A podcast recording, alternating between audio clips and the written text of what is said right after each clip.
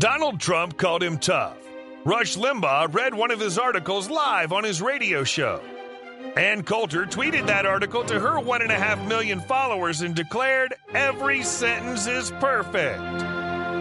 Ladies and gentlemen, your host, former chief editor of the Jewish Press, Elliot Resnick. Welcome to the Elliot Resnick Show. With us today is Avi Ciment, an inspirational speaker, the author of Real Questions, Real Answers, and an all around great guy. Avi, welcome to the program. Thank you, Elliot. Great to be here. Before we get to you, let's speak about your father, if you don't mind. He was, if I'm not mistaken, the first Shomer Shabbos mayor in America. What city was he the mayor of, and how did he get that job? So he was born in 1936, and in 1967 he ran for city councilman. He served there till 71. In 71 he was appointed judge, and then in 1981 he ran for mayor of Miami Beach, and he beat the incumbent, and he served for two years. Uh, I know that he visited Menachem Begin a day before he went into Lebanon, which was pretty exciting because you'd never know it from the meeting they had in terms of his day to day work, the things that he's prominently known for, aside from reducing crime, was lifting the moratorium, which was a law that wouldn't allow development in Miami Beach, South Beach specifically. And then he also built the Eruv and a boardwalk, which increased tourism exponentially. You wrote an article about him for the Jewish Press a number of years ago, in which you shared, I thought it was a very interesting story. I believe from dating from his days in law school. Do you mind sharing it? Sure. My father was in college in the early 60s. Was in law school, not a good student, barely getting by. First, they curb all the grades because the uh, genius dean at the time decided he wanted to turn it into a very Ivy League type of exclusive school, and that meant failing everyone and curbing the grades. Long story short, they said he was getting thrown out of school, and one of his professors stuck up for him and said, You know, it's not fair that you're doing this. All right, fine, we'll let him stay a week later, or not very soon thereafter, the professor told him mm-hmm. that you're going to have your final, but it's on Saturday. So my dad, he wasn't going to take a test on Shabbat. And when he told the professor that, he hit the roof. And he says, Absolutely, you can take it. Don't give me that. So my father went to different rabbis and got notes saying he can't write on the Sabbath. So one of the professors said, I will see you at my house Sunday morning, 9 o'clock. Now, if a teacher doesn't like you, that's bad. If you're a bad student, that's even worse. If you're disturbing them on a Sunday because you're going up against them, they're going to scrutinize the living daylights out of you. What are the chances that you're going to get a good grade? He walks in, he's so nervous, starts taking it, but he notices on the mantle there's a picture of a rabbi. He knows his professor's Catholic. He's like, What is with that rabbi? I mean, I think it's a rabbi. So the professor goes, I noticed you were looking at that picture. That's my grandfather. He was a rabbi. He was a very holy man. My dad's like, what do you mean a rabbi? What, what's going on here? The guy must have been a Marana or a convert. He didn't know, whatever. So my dad didn't say anything, and the guy goes, take those tests. Good luck. And he walked out, and when my father was done three hours later with the test, he didn't even look at it. He wrote A plus on both tests. Now my dad told me it's very likely I probably would have just failed. What are the chances that he would do that for me? And because of that, my father graduated law school, Baruch Hashem, and eventually he not only became commissioner mayor, but he also built the first Eruv in Miami Beach, which they still have. And uh, I would say that a ton of people are keeping Shabbos because of my father. You, as far as I know, you grew up kind of regular modern Orthodox background, and now today you're going around the country lecturing to modern Orthodox kids and trying to inspire them to be more Jewish than they otherwise would be. You're a businessman, I think, but you're just kind of your regular, normal balabus, and now you're like an inspirational speaker. How'd you go from point A to point B? When I went to Israel when I turned 18, I started noticing there was a major difference between the way I grew up, which still had its shtick, but we were pretty clear about certain things. And then I would see other people who would flip on a light on Shabbos, you know, and okay, fine, dating, I get it, people would run around. But I just realized there's just something wrong here. This doesn't seem right. And why am I so strict about this? But like, I don't daven this thing called mincha. Like, why don't I do that? Why don't I do mara? Why don't I wear tzitzis? Why don't I wash before I eat bread? Why don't I make birkat hamazon? What's wrong with me? Why am I not like that? And I started asking questions like, why do bad things happen to good people? How do I know that God wrote the Torah? What happens when we die? What about religious people who purport to be honest, purport to be good, and yet they're not ethical people? And what is the point of depression and you know, all these different things that we all think about that they don't teach in Jewish day school. And I started compiling data and interviewing people and talking to people. And the main thing that I found out was that most people don't believe that, that they're not observant, I should say. Because remember, you, ha- you have an attrition rate in the modern Orthodox community of about 35 to 50%. Latest Pew poll from, I think, a year or two ago one third of all modern Orthodox children do not consider themselves modern Orthodox.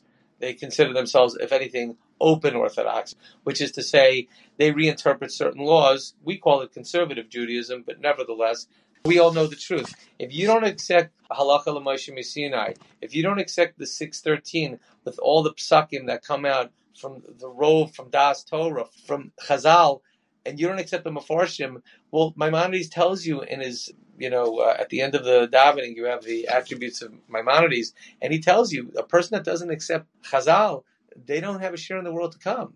And yet, how many people simply ignore laws who wear yarmulke in the modern Orthodox community because they've worked it out?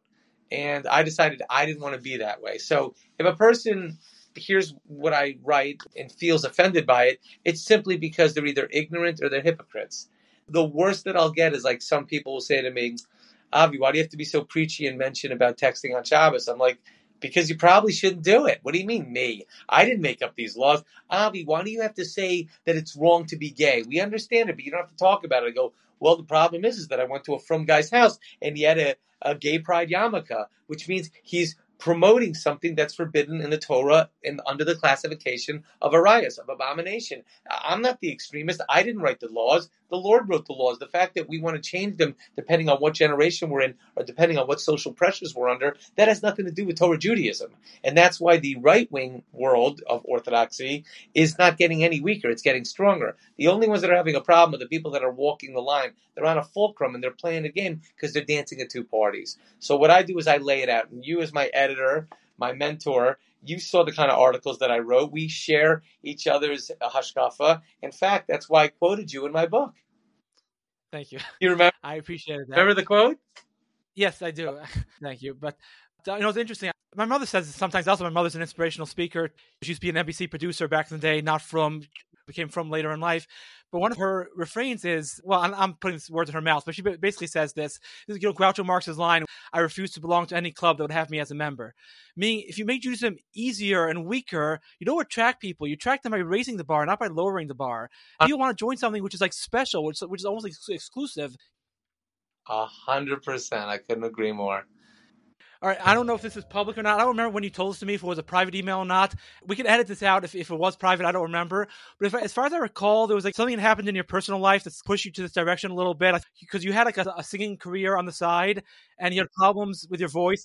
What happened was, and hashkafically, that kind of makes sense. You know, it's very easy to see God when things are not doing well. When things are going well and you don't have a problem, like Billy Joel or Elton John, they ask them, "Do you believe in God?" They're like, "Nah, I mean, you know, if he's there, it's fine." Right, because you guys have a great career, millions of fans, millions of dollars. Everything that you want is provided for you. Your voice still works in your 70s, so you don't care. I get it.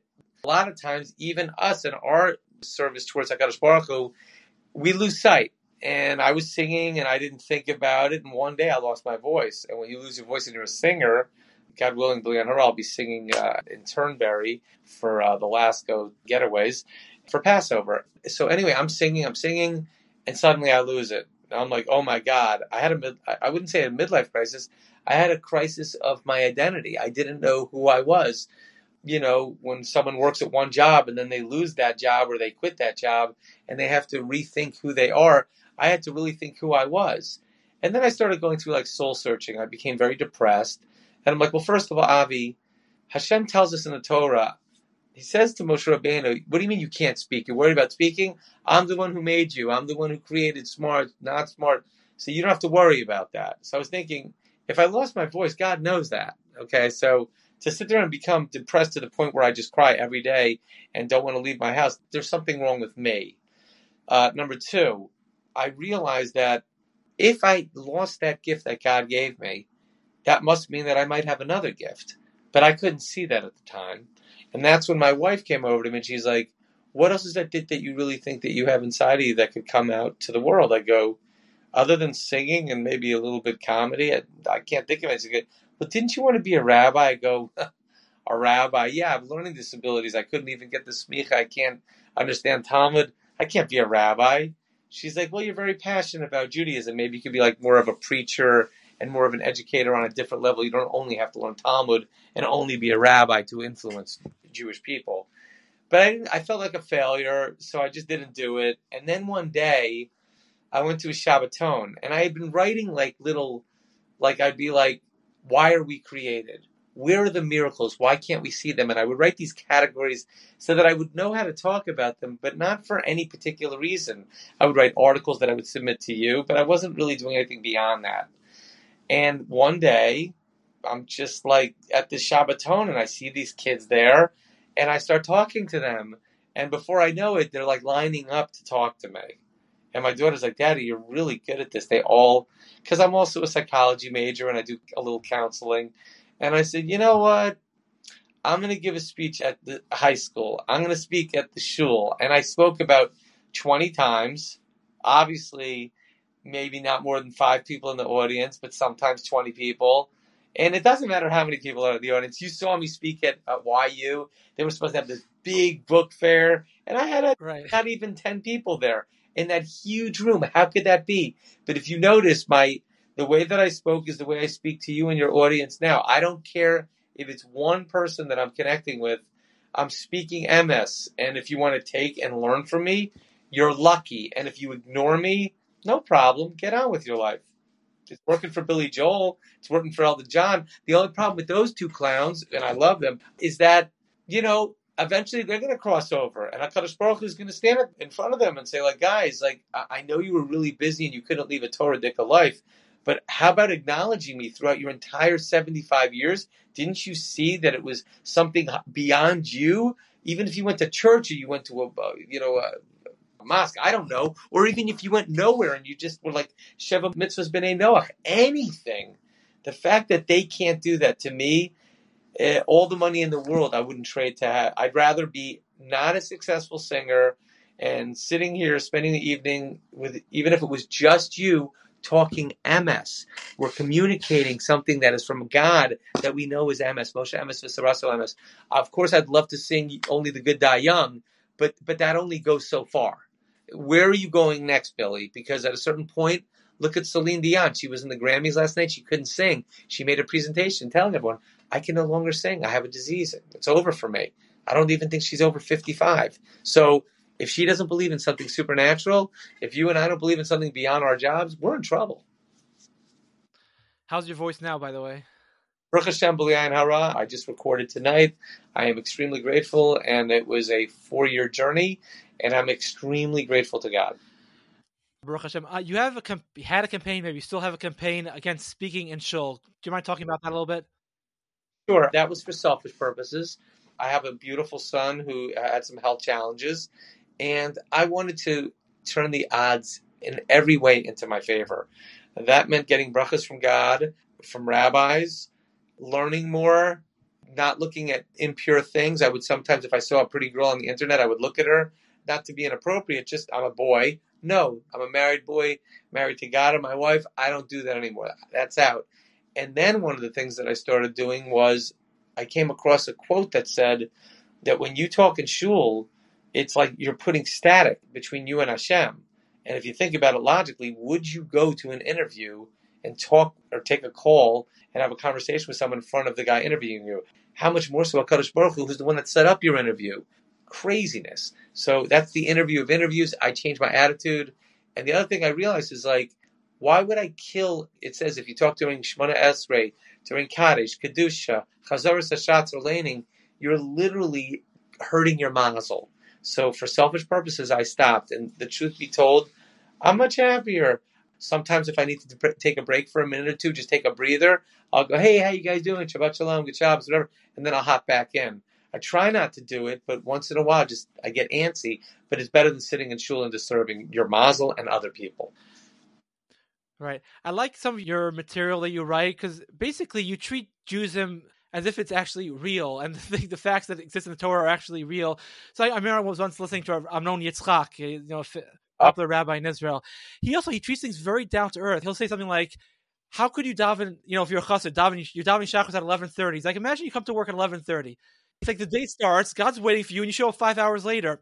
Take it or leave it, but I like the fact that he treats it for real. God exists. He's really there. He really asks you to daven. So, like you're saying, God really asks you to daven to Him. And if He's there in the show listening to you, you're just going to start speaking to your neighbor. I mean, if you really believe what we learn, it's a whole different story. I think a lot of us like we, we forget what we actually learn. The guy that sits in shul talking to his friend, he'd like to believe God's there, but he doesn't really think about it. He figures, I said a couple of the Hebrew things. Rub a dub dub. Thanks for the grub. Hope you appreciate it. I want to go to the Kiddush Club and now get trashed with a couple of my friends. I'll be back though as opposed to Hakadosh Baruch Hu, thank you so much for letting me talk to you. I can't even talk to the president, but I can talk to you. I'm so lucky, Lord. Thank you so much. I honor you, Lord. I can't believe that you would even let me speak with you. Thank you for giving me these words with these holy rabbis, with their Ruach HaKodesh, and with their understanding of your essence, certainly more than us, that they can transmit these words so that we can connect with you. And Lord, while we're at it, not only am I thanking you that I get to praise you, thank you for giving me vocal cords that work. I've heard people dominating you like this, and you feel bad for them. Or a lot of times, you know, those people, and you're like, geez, that's so rough. No, I'm able to talk to you.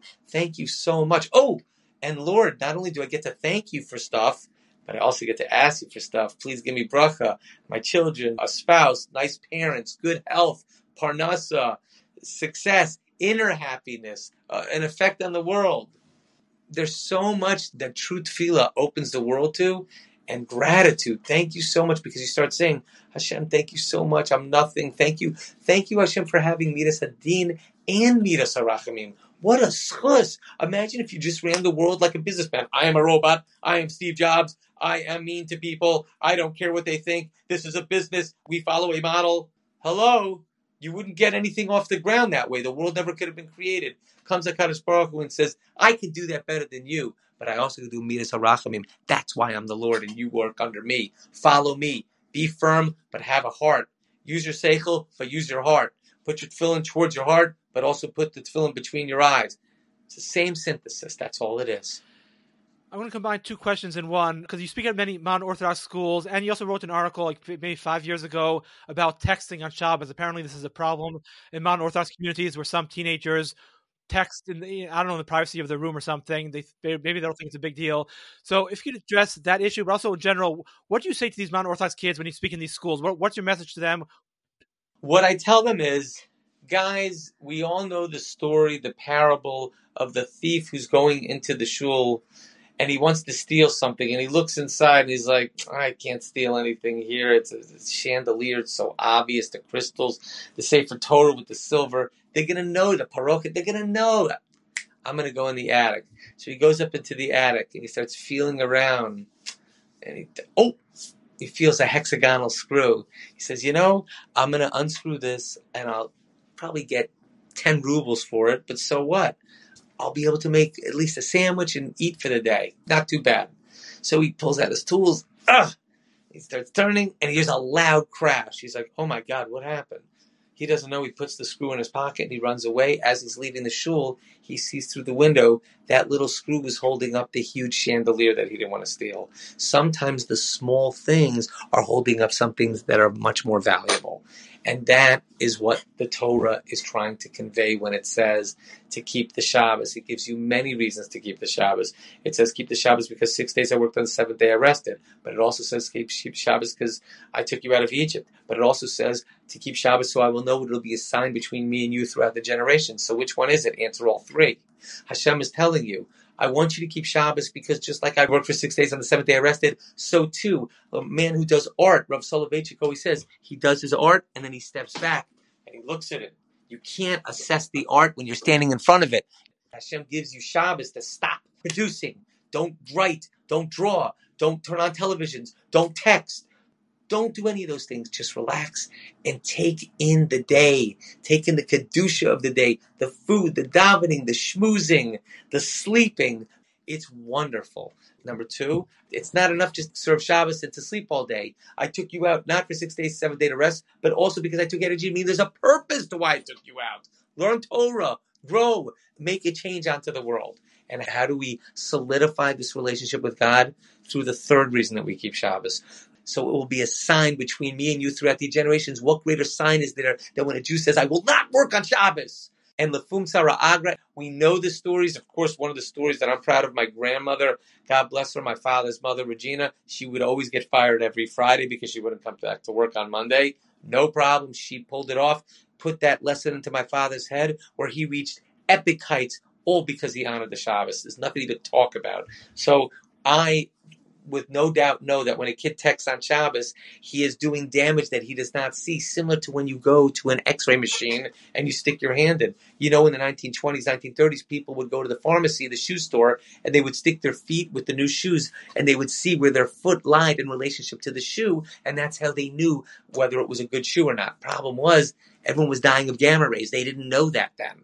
So sometimes you do things that you cannot see the damage, but that doesn't mean that it isn't causing the damage. When you text on Shabbos, doesn't seem like a big deal. Turning on a light, even eating some shrimp. I feel great. I have a lot of energy, high in protein. Yes, but what about the spiritual damage? Just like you have cancer, it caused damage to your body through things that you never, radiation, that toxicity you didn't know about. How much more so when you're putting something that Hashem is telling you in the Torah, it's poisonous. And the very proof of that is pig, trichinosis. They never even realized. Or my friend Mark, he got very ill because he had bacon. No, he had uh, uh, seafood, and apparently his throat started closing up.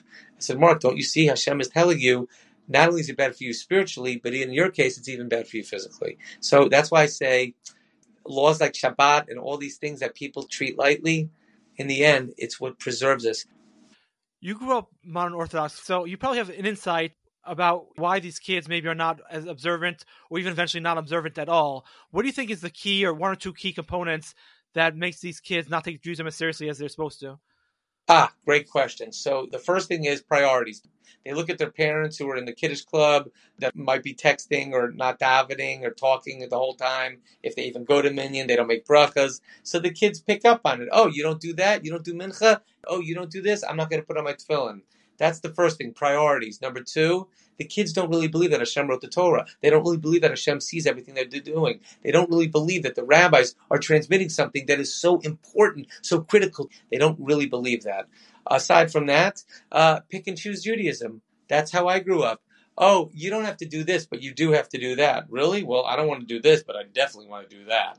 So I just saw the, the fallacy and I felt that you get in your relationship with God what you put into it. So if you want to float through life and just, you know, take what you can and just say, oh, thank you, God. I had a girl friend, and she was a girl that was a friend that always, whenever she went through a light that was almost red, she would go, thank you, God, and she would kiss the ceiling. But that was the extent of her service to religion.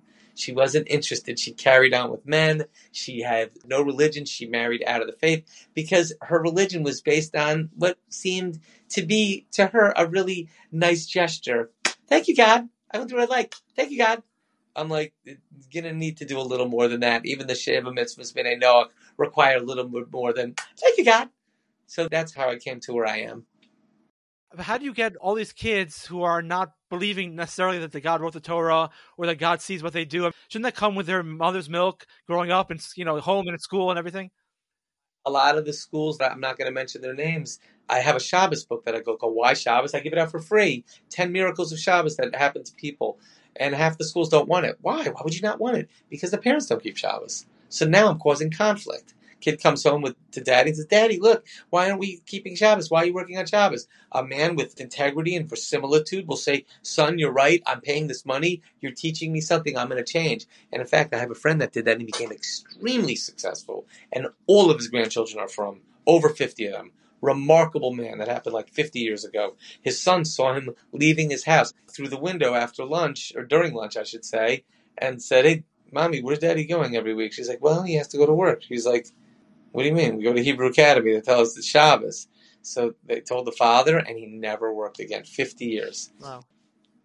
So the solution, in short, is education or and consistency, I suppose. parents prioritizing what is really important, telling your kids, look, I want you to get into a good college, I want you to get A's, I want you to be a rich doctor, lawyer, accountant, etc., but not at the expense of your kedusha, not at the expense of you breaking Shabbos and going to fraternities and sororities and being a man whore. That's not what I created you for. I don't want you to do that, but it's very hard. The second thing, keep them in a good environment. Don't let them go shana bet. Three, if they're in a modern day school, don't expect the school to instill them with frum values. They're just going to educate them. If you want to get something beyond that, then you have to make the investment. Show to your kids that it's important to you and that it's important that they are frum more than anything else. I've asked many modern Orthodox mothers, do you care if he breaks Shabbos? He either will be a rich lawyer, but he has to break Shabbos to get there, and then eventually he'll keep Shabbos, or he'll just be a school teacher, but he'll always keep Shabbos strictly. Most modern Orthodox mothers that I've met they prefer not to answer the question. We know what that means. Yeah. I don't want to end on a sad note, but I think from the You know what? Modern orthodoxy, the failure, the dwindling numbers, and you know I wrote that three-parter, the modern orthodox conundrum. I write it with sadness because I hate to see one I walked to shul this Shabbos and I always do this because I'm a glutton for punishment. And I see a 15 year old kid and I you know, very quickly just go, hey, how are you? Nice to see you. I go, listen, uh, I lecture, I speak all over the world, so I'm going to ask you a couple of weird questions. I don't know you, and you don't have to feel uncomfortable. You can just tell me the truth. It doesn't matter what you say. So I'll ask them some dumb questions. I'm like, do you have any good rabbis? I try to get them off guard. I trick them. About four questions, I'll go, by the way, totally off the wall question. Do you believe 100% that God wrote the Torah? Or is it like maybe rabbis wrote it, you're not sure? and they just stare at me, or they'll say, uh, "Yeah, well, I'm not. I don't know. I'm not sure." That in and of itself proves to you why you have a 35% dwindling rate of, of observance. Why? Because if you don't believe that God really said that you have to not wear shatnez, and that jacket costs 400 bucks and you got it for 50 bucks and it's got shatnez and it looks the cat's meow, then why wouldn't you wear it? Oh, because God told you to. Oh, God? All right, that's one thing. Well, no, maybe rabbis interpreted that way. Oh, rabbi, give me the jacket. Right. So you have to believe. Why? Why not? I'll tell you why. Because every time I walk into a kosher restaurant and I pay thirty five dollars for a really decent burger, and now they're going up to fifty or sixty in New York, and I pass by a treif place and I'm like, what? Nine ninety nine, and that includes a burger and a down payment on a house. Oh my God, what am I doing? So you realize that you're only doing it because you know it's the right thing to do. And you only know it's the right thing to do if you believe that Hashem told you. And you only believe Hashem told you if you believe He wrote it. So that's why I want to get right into the base and say, look, Either Hashem wrote it or he didn't. If he didn't write it, then you're right. You can wear a gay yarmulke. There's nothing wrong with that because there's nothing really wrong with being gay because after all, we're all friends. But also, there's really nothing wrong with eating shellfish provided that it's certain shellfish. No, no, no. Either it's right or it's wrong. Either he wrote it or he didn't. There's no and, un- and, unfortunately, I know it's hard because in the modern world, when you're dealing with issues like homosexuality, which is very painful, I have a relative who is gay. He is a wonderful contribution to society. He's a beautiful person. But the act of what he does, I don't approve. And the Torah doesn't approve. In fact, who cares what I think? I'm just a simple person. Why would anyone care? One of the problems you have in society today is that all of the, let's say, woke people want me to change. I don't have to change anything. It's bad enough that you're doing something that you shouldn't do. Just keep it on your end of the uh, of the curtain. You don't have to bring me into your party. Uh, guess what? I'm not asking you to fast on Yom Kippur. I'm not asking you to put a sheitel on your wife's head. This is what I do, and you're free not to do it. And guess what? If you're Jewish and you don't do it, I still love you. It's okay. And if you're Jewish and you're gay, I still love you. It's okay. But don't tell me that I have to say that what you're doing is okay. I cannot do that. And if guess what? If I ran with a non-Jewish girl, no matter how mean my first wife, God forbid, would be to me, and this girl's so nice and she does chesed and, and she's kind, and you can tell me all those things, what I'm doing is still wrong. Sorry, I can accept it. But you know what? I don't care what you think. If I want that, that's what I'm going to do. But I'm not going to tell you how it's going to be. So please don't do that to me. Right. That's how I feel. Rav Shamshon Raphael Hirsch writes in one of his essays, he says the, everything comes down to the one sentence, and God spoke to Moshe saying, he said that that pasuk appears several dozen times in the Chumash. He said either that sentence is true or it's not true. He said if it's not true, drop the entire thing. There's no reason for us to be different than anybody else. But if it is true, things follow from that. You know. Beautifully said. Yeah. Um, where can people get your book if they want to read it? Oh, you're so nice. It's on Amazon. Real questions, real answers. And, uh, you know, I speak. You can always um, look me up. I'm on avitalks.com. And uh, I'm available. I'm around. I'm not a big celebrity. well, it's a real pleasure and honor meeting you over the uh, screen. Oh, it's true. We met in person last year. What am I saying? You're unbelievable. You've done nah, thank you. Paul Yisrael. I love your articles. I read them when you send them to me every week. You have great podcasts. You have a great hushpah in the community. And I pray that you will continue to do the great work that you're doing.